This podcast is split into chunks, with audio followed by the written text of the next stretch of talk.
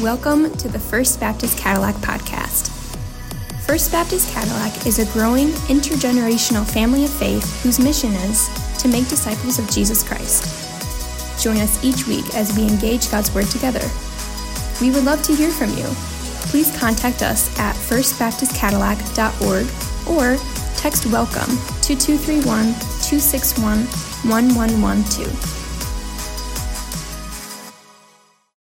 Last week in our study, we celebrated the return of the King. And so just to remind ourselves, if we put the chart back up there, we see where we are with the red arrow, the second advent of Christ, where at the conclusion of that 7-year tribulation, Jesus returns with his bride, the church, and he is victorious at the Battle of Armageddon. And how did he win this battle with a lot of weapons and guns and stuff? By the word of his mouth. By the word of his mouth. He cast the Antichrist and the false prophet into the lake of fire. He sends Satan into the abyss for 1,000 years, which is kind of a head scratcher, but Pastor Travis is going to unlock that for you all next week. And then he ushers in his millennial reign here on the earth, where Jesus here on the earth will rule in righteousness and peace from his throne in Jerusalem. Now, I love the way John MacArthur described the millennial reign. He says, imagine a world dominated by righteousness and goodness, a world where there is no injustice, where no court ever renders an unjust verdict, and where everyone is treated fairly. Imagine a world where what is true, right, and noble marks every aspect of life, including interpersonal relations, commerce, education, and government. Imagine a world where there is complete, total, enforced, and permanent peace, where joy abounds and good health prevails, so much so that people live for hundreds of years. Imagine a world where the curse is removed, where the environment is restored to the pristine purity of the Garden of Eden, where peace reigns even in the animal kingdom. Imagine a world ruled by a perfect, glorious ruler who instantly and firmly deals with sin. Anybody want to be a part of that? Amen.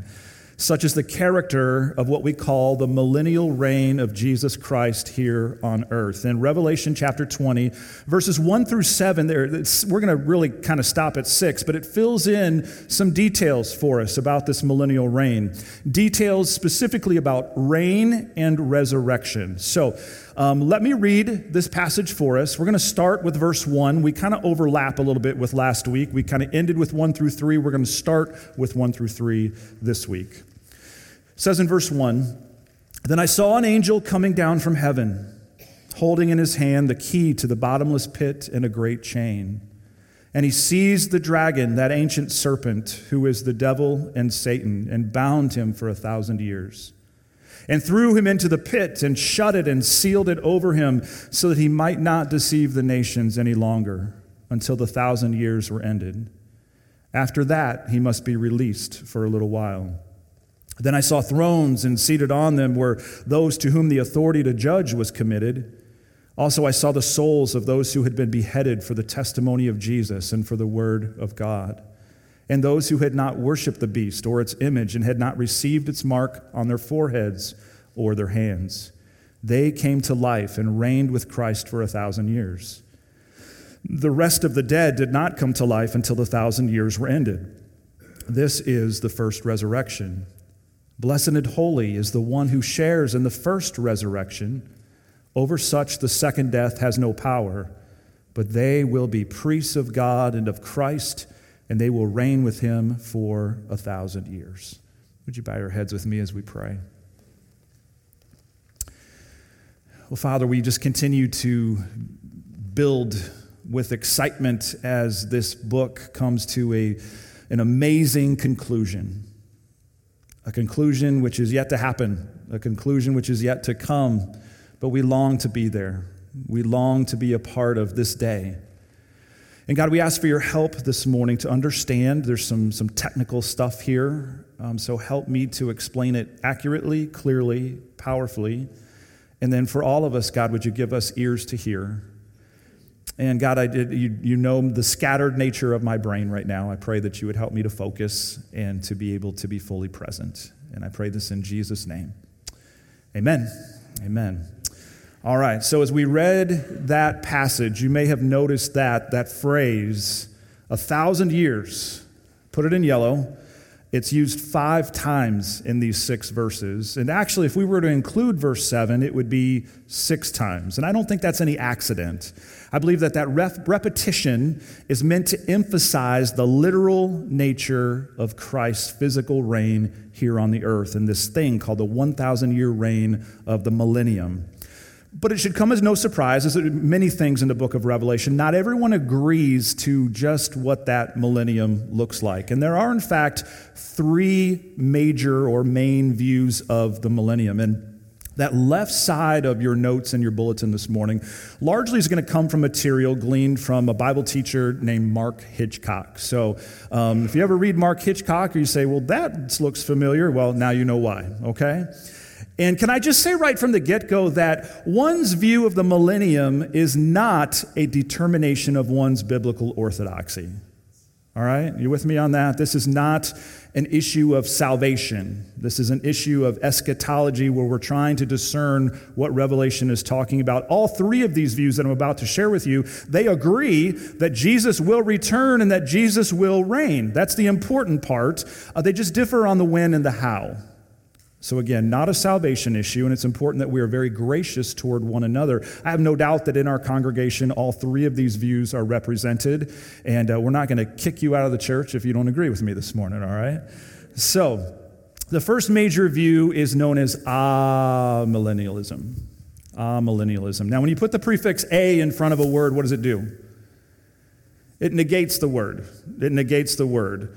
So in this case, an amillennialist is one who does not believe in a literal 1,000-year physical reign of Christ on the earth. Instead, the amillennialist asserts that the church age in which we are currently living, we are living in the millennium. This is it. And as such, that phrase, 1,000 years, that we highlighted just a moment ago, it's a symbol. It's symbolic of a long period of time, but not a literal 1,000 years. Also, according to this view, when Scripture refers to the first resurrection, which we're going to talk about in more detail later, you may have noticed that in our reading, the first resurrection, it's talking about a spiritual resurrection that happens in the hearts of people at conversion. And so, therefore, the kingdom that is spoken of here is a spiritual kingdom where Jesus reigns in the hearts of his people. All right, so that's amillennialism. Now, there's a very real sense in which the kingdom really is spiritual and present. Am I right? It is spiritual and present as King Jesus rules in our hearts. Jesus himself said that his kingdom is not of this world, and it is entered into by being born again. And so Jesus inaugurated the kingdom in his first coming, and he said, "Repent, for the kingdom of heaven is at hand." So we can kind of see where amillennialists land on that. But the kingdom is also physical and future when King Jesus will rule on the earth. And at that point, the kingdom will not just be inaugurated, it will be consummated. And here's the problem. We're not going to say it's a problem, but it's a challenge for us. We currently live in the tension between those 2 things, right? The tension of the kingdom being already, because Jesus brought it, he inaugurated it, but it is not yet because it has not yet been fully consummated. The kingdom really is spiritual as he reigns and rules in our hearts, but the kingdom is also physical and he will reign on the earth. Amillennialists focus on the already part of the kingdom. Again, it's here. We're living in it. It's the church age for an undefined period of time until Jesus returns. Y'all with me? All right, we're just a little bit technical this morning, but I think it's important that we kind of have a basic understanding of this. Now, one of the key components of amillennialism is that arrow right in the middle above the gold church age there. It says gradual societal decline, which means that even though Jesus is ruling and reigning in our hearts, things are going to get worse and worse in the world until Jesus comes back after this undefined period of time, at which then there will be a literal physical resurrection of the dead, followed by the judgment and then eternity. So again, that is amillennialism. Second is post-millennialism. This asserts that Jesus will return at the end of the millennium, which will be established by the preaching of the gospel. And this has some things in common with amillennialism. So the chart looks very, very much the same. In both cases, the church age in which we are presently living is the millennium. This is it. And once again, 1,000 years is not to be taken literally. It's symbolic of a long period of time. And like in amillennialism, when Scripture refers to the first resurrection, it's referring to a spiritual resurrection that happens in our hearts at conversion.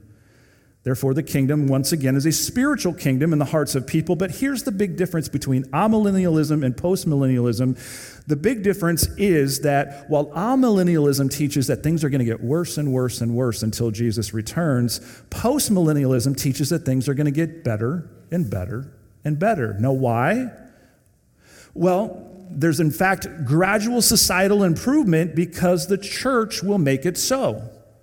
The church, in preaching the gospel, will Christianize the world and usher in the coming of Jesus to rule and reign. And so in that sense, in postmillennialism, the church really brings or ushers in the kingdom. But something happened, or several somethings happened early in the 20th century that was a really strong blow to postmillennialism. What were some of those things? We had 2 world wars, didn't we? Brutality. We had the atomic bomb, didn't we? And now we have the internet. So, proving that things are not getting better and better and better. If anything, they're getting worse and worse and worse. Humanity has invented all kinds of catastrophic ways to destroy each other and the planet. So that's a tough pill for postmillennialism. A third view, predictably, and the one to which I subscribe, is premillennialism. It is the belief that Christ will return and set up his millennial kingdom on earth and reign over it for 1,000 years. And this is not symbolic for a long period of time. This is a literal 1,000-year reign of Christ on a physical earth, and it hasn't come yet. It looks something like this. So we have the gold bar, we have the church age. That's where we live now, but it is not the millennium. We know that the tribulation is coming after the rapture. After the tribulation, the 7 years, there will be a second coming, at which point there will be what is called the first resurrection that we're going to talk about in a moment. Then the 1,000-year reign of Christ after he comes in his second coming, and then the great white throne judgment with the second resurrection, and then the eternal state. We are currently living in this church age, and Christ will return. And in this case, it's important to note who brings the kingdom here.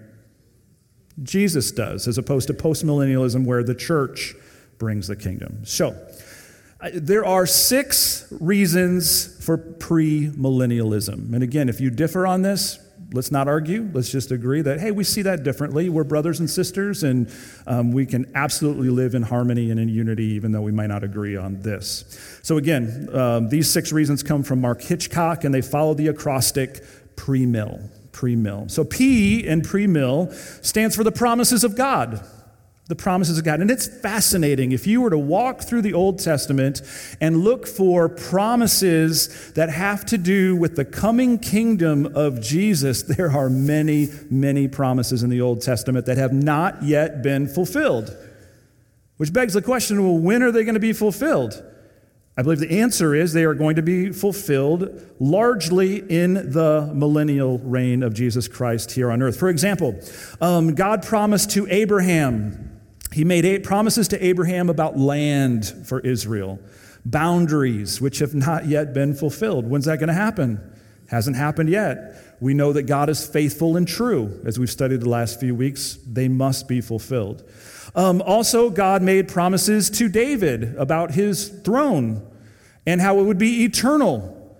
And that has not yet been fulfilled. So those are just a couple of examples of many, many promises in the Old Testament related, I believe, to fulfillment in the millennium. And there are many references listed there on your notes to which you can follow up and study. Reason number 2 in pre-mill is resurrection. Resurrection. We alluded to this earlier, but let's look specifically at Revelation 20, verse 4. It says, and those who had not worshipped the beast or its image, had not received its mark on their foreheads or their hands, they came to life and reigned with Christ for 1,000 years. Now remember, amillennialists and postmillennialists, they take came to life, the sense of resurrection in verse 4, they take it as a spiritual resurrection. But what's the problem with that in this particular context? In context, resurrection is here referring to those who were faithful and martyred and beheaded because of their testimony as believers. That means that they had already had a spiritual resurrection. This is referring to their physical resurrection. So came to life here only makes sense in context if it is a literal physical resurrection and part of a literal physical reign of Christ. And so I know we're getting a little technical this morning, but y'all with me? All right, just not, even if you're not, just do this and that'll make me, I'll get through it quicker, okay? Reason number 3, it's the earliest view. It's the earliest view. If we take a look at this particular chart, we've got people in Chilias, and again, you're like, more terms. Why do I got to know more terms? Okay, hang with me. Chilias simply refer to people who believe in this literal 1,000-year reign. But we got people in the early church fathers, Papias, Justin Martyr, Irenaeus, Tertullian, Victorinus. These all were Chilias. They believed in a literal, physical reign of Jesus Christ on the earth for 1,000 years. And it wasn't until the 300s, the late 300s, that this guy Tychonius came along, and he kind of championed this spiritualized, symbolic view of the millennium, which was later adopted by Augustine and then spread widely from there. Now, of particular interest to me is Papias, because Papias had a relationship with the Apostle John.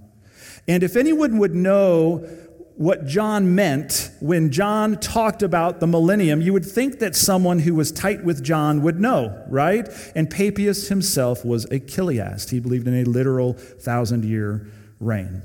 So, reason number 4, I think it's arguable that it's the most natural reading of the text. Throughout Revelation, John has used the phrase, and I saw, 32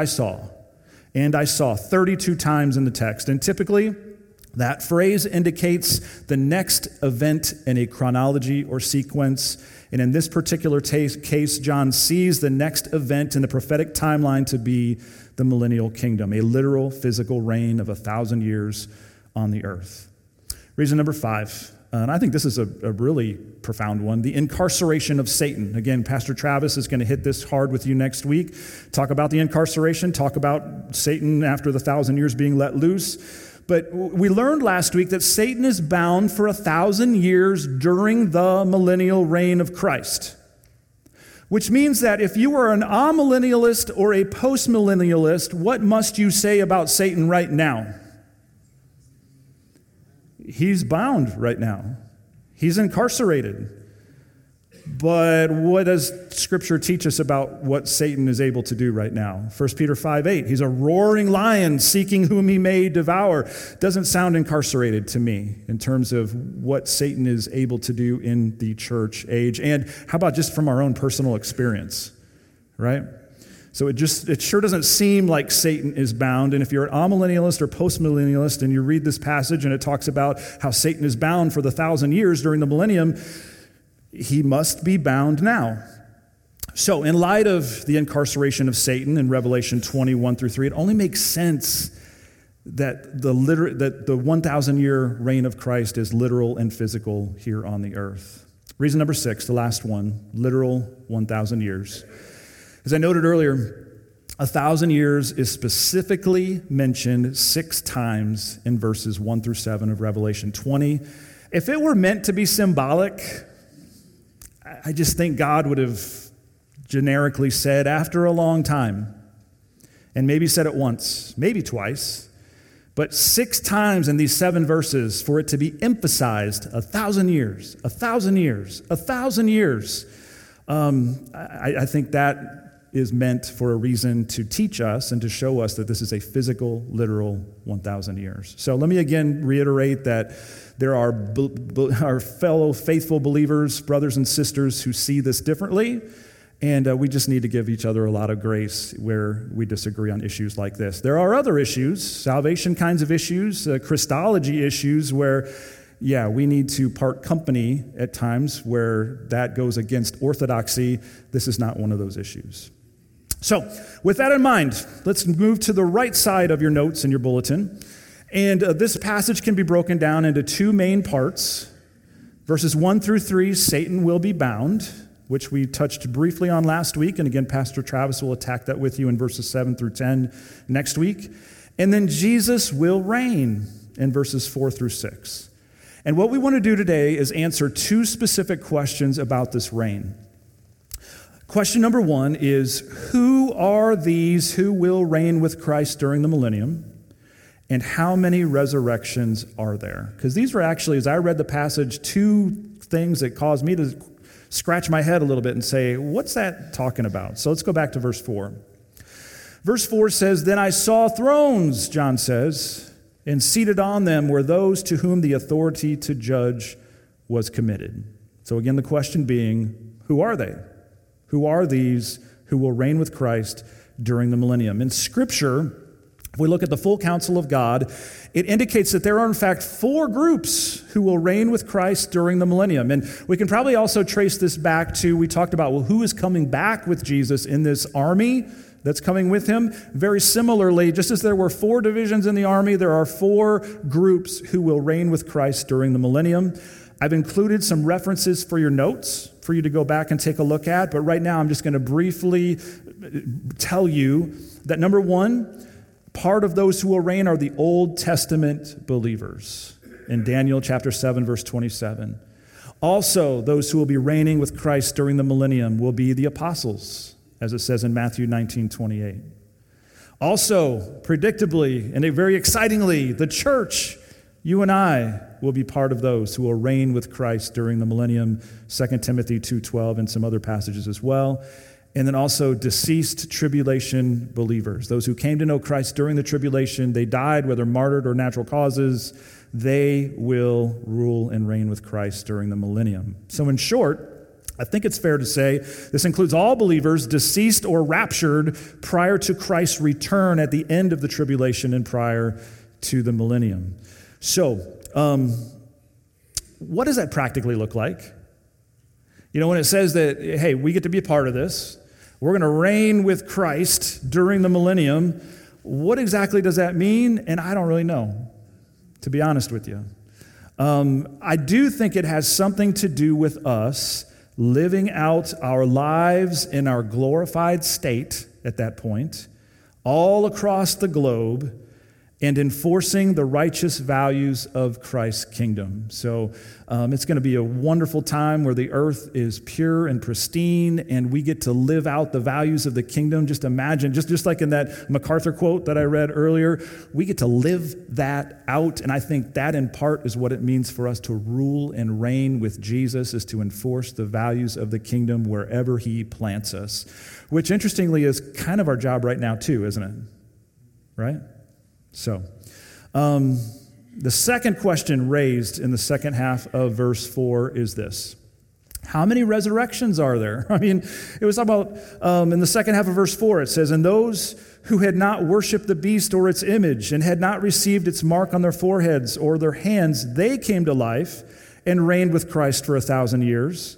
The rest of the dead did not come to life until the 1,000 years were ended. This is the first resurrection." Again, I'm scratching my head. And then in verse 6, "Blessed and holy is the one who shares in the first resurrection. Over such, the second death has no power, but they will be priests of God and of Christ, and they will reign with him for 1,000 years.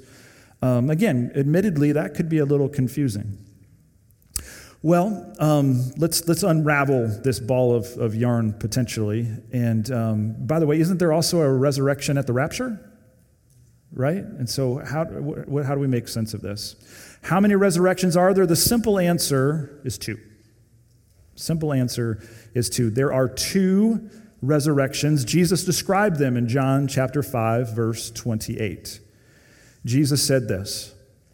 He said, "Do not marvel at this, for an hour is coming when all who were in the tombs will hear his voice and come out, those who have done good to the resurrection of life, and those who have done evil to the resurrection of judgment." All right, and so two general broad resurrections, one to life, one to death or judgment. Resurrection 1, the resurrection of life. Resurrection 2, the resurrection of death. But here's where the confusion comes in as we, again, factor in the rapture, and then we factor in the end of the tribulation, the prior to the millennium. Resurrection 1 has two phases. The resurrection to life has two phases, and here's what I mean. Phase 1 of the resurrection to life happens prior to the tribulation and is the resurrection of the church. All right, so we are caught up with the Lord in the air. There's the resurrection of the church at that particular point, phase 1 of the resurrection of life. Phase 2 of the resurrection of life happens at the end of the tribulation and is the resurrection of the Old Testament saints and deceased tribulation saints. So as it's talking about the first resurrection in this passage, we have to keep in mind that there are two phases to this. Phase 2 happens at the end of the tribulation and is the resurrection of the Old Testament saints and deceased tribulation saints. So this is the first resurrection being referred to in verses 4 and 6 of chapter 20 that we are reading. That is the resurrection of life in two phases, one prior to the tribulation and one at the end. All right, y'all with me? I know we're pretty technical. Who said no? Again, you're supposed to lie. You're supposed to lie. All right. Two broad resurrections. We're all going to be resurrected. It's a question of when. And will it be to life? Or will it be to death? So, and that's where resurrection 2 comes into play, the resurrection of death or judgment. And at this resurrection, all unbelievers will be raised for judgment, the great white throne judgment, and cast into the lake of fire. And that is what is called the second death. So, again, generally speaking, you're going to be raised to life or you're going to be raised to judgment and death. And that is dependent upon, is Jesus Christ your Savior and Lord? And which phase of the resurrection of life you're a part of depends on, are you part of the church who is raised at the rapture? Or are you an Old Testament saint or a tribulation, the deceased tribulation saint? They will be raised at the end of the tribulation. So hopefully that makes it clear as mud, right? All right. That's why it says in verse 6, blessed and holy is the one who shares in the first resurrection, the resurrection of life. Whether you're raised at the rapture, whether you are raised as an Old Testament saint or as one who is a tribulation saint. Blessed and holy is the one who shares in the first resurrection, over such the second death, which refers again to that those the great white throne judgment and those who are judged to eternity in the lake of fire, has no power, but they will be priests of God and of Christ, and they will reign with him for 1,000 years. So the second death is a reference to the lake of fire. So those are those two questions. Hopefully that's a little bit clearer for you as you read that this morning. Who are these who will reign with Christ during the millennium? How many resurrections are there?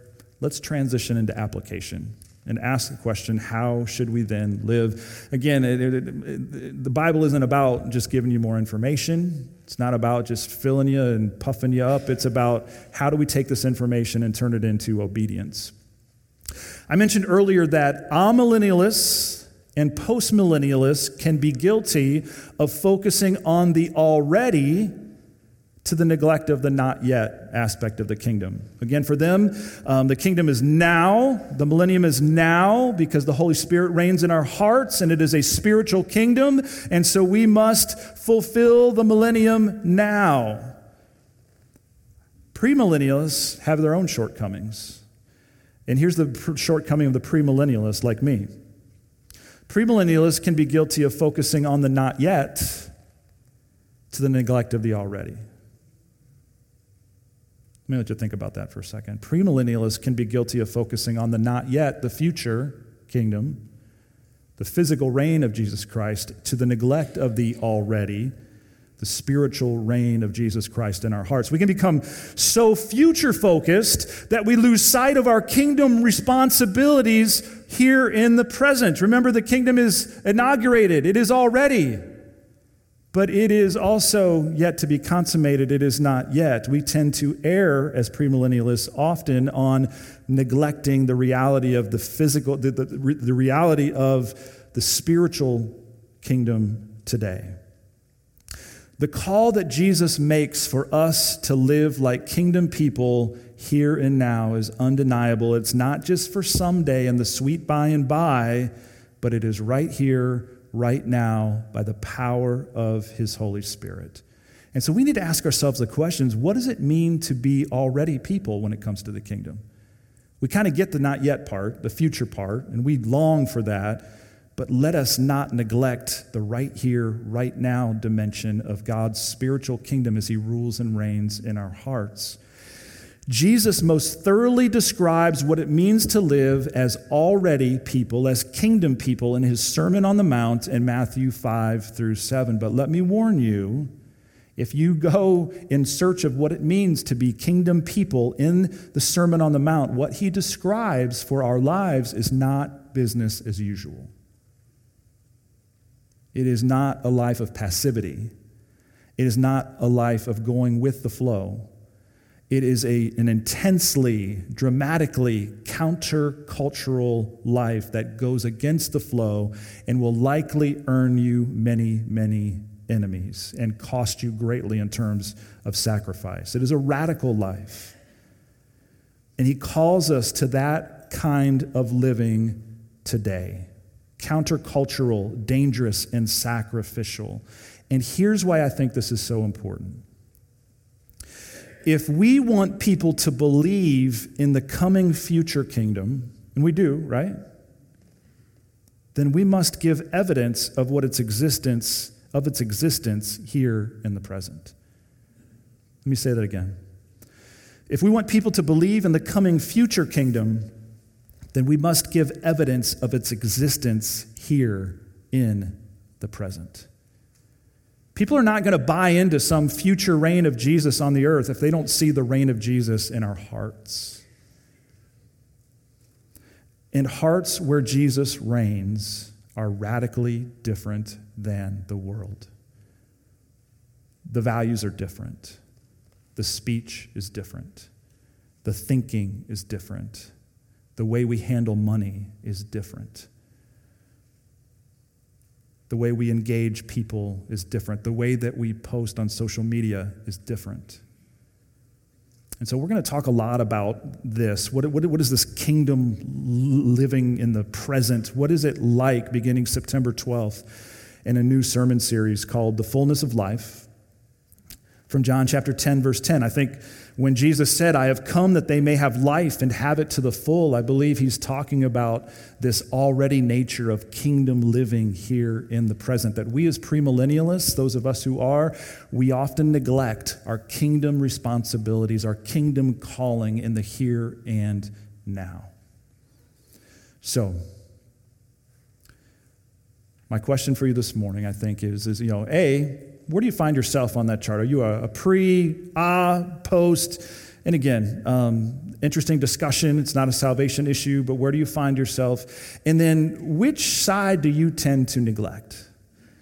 Do you tend to be neglectful of the coming and future kingdom and rule and reign of Jesus? Or are you neglectful perhaps of the spiritual reign of Jesus in your heart today, the already part of the kingdom? Because that is what is absolutely essential for people to buy into the soon and coming return of our Savior. So let us pray. Father, we thank you so much for your word and for its challenge and for the fact we've made it this far. God, we look forward to what you have in store in the remaining chapters in the book of Revelation. I pray for Pastor Travis next week as he delves into his first sermon here at FBC, and just look forward to all that you have laid on his heart in the past several weeks as he has prepared. But God, make us here at First Baptist, would you make us kingdom people in the here and now? As we read the Sermon on the Mount and other passages where Jesus describes for us what his kingdom is like, may we not just dismiss that and say, well, that's for somebody else. That's not for me. It's there because it is for us. And it is admittedly difficult to live out in this culture, in this context. But God, it is such the key to what it is to experience fullness of life and to live the kind of lives that are compelling and capture the attention of a lost world who is very skeptical of the message of the return of Jesus in the future. God, would you make us powerful evangelists because we are kingdom people today? We pray this in Jesus' name. Amen.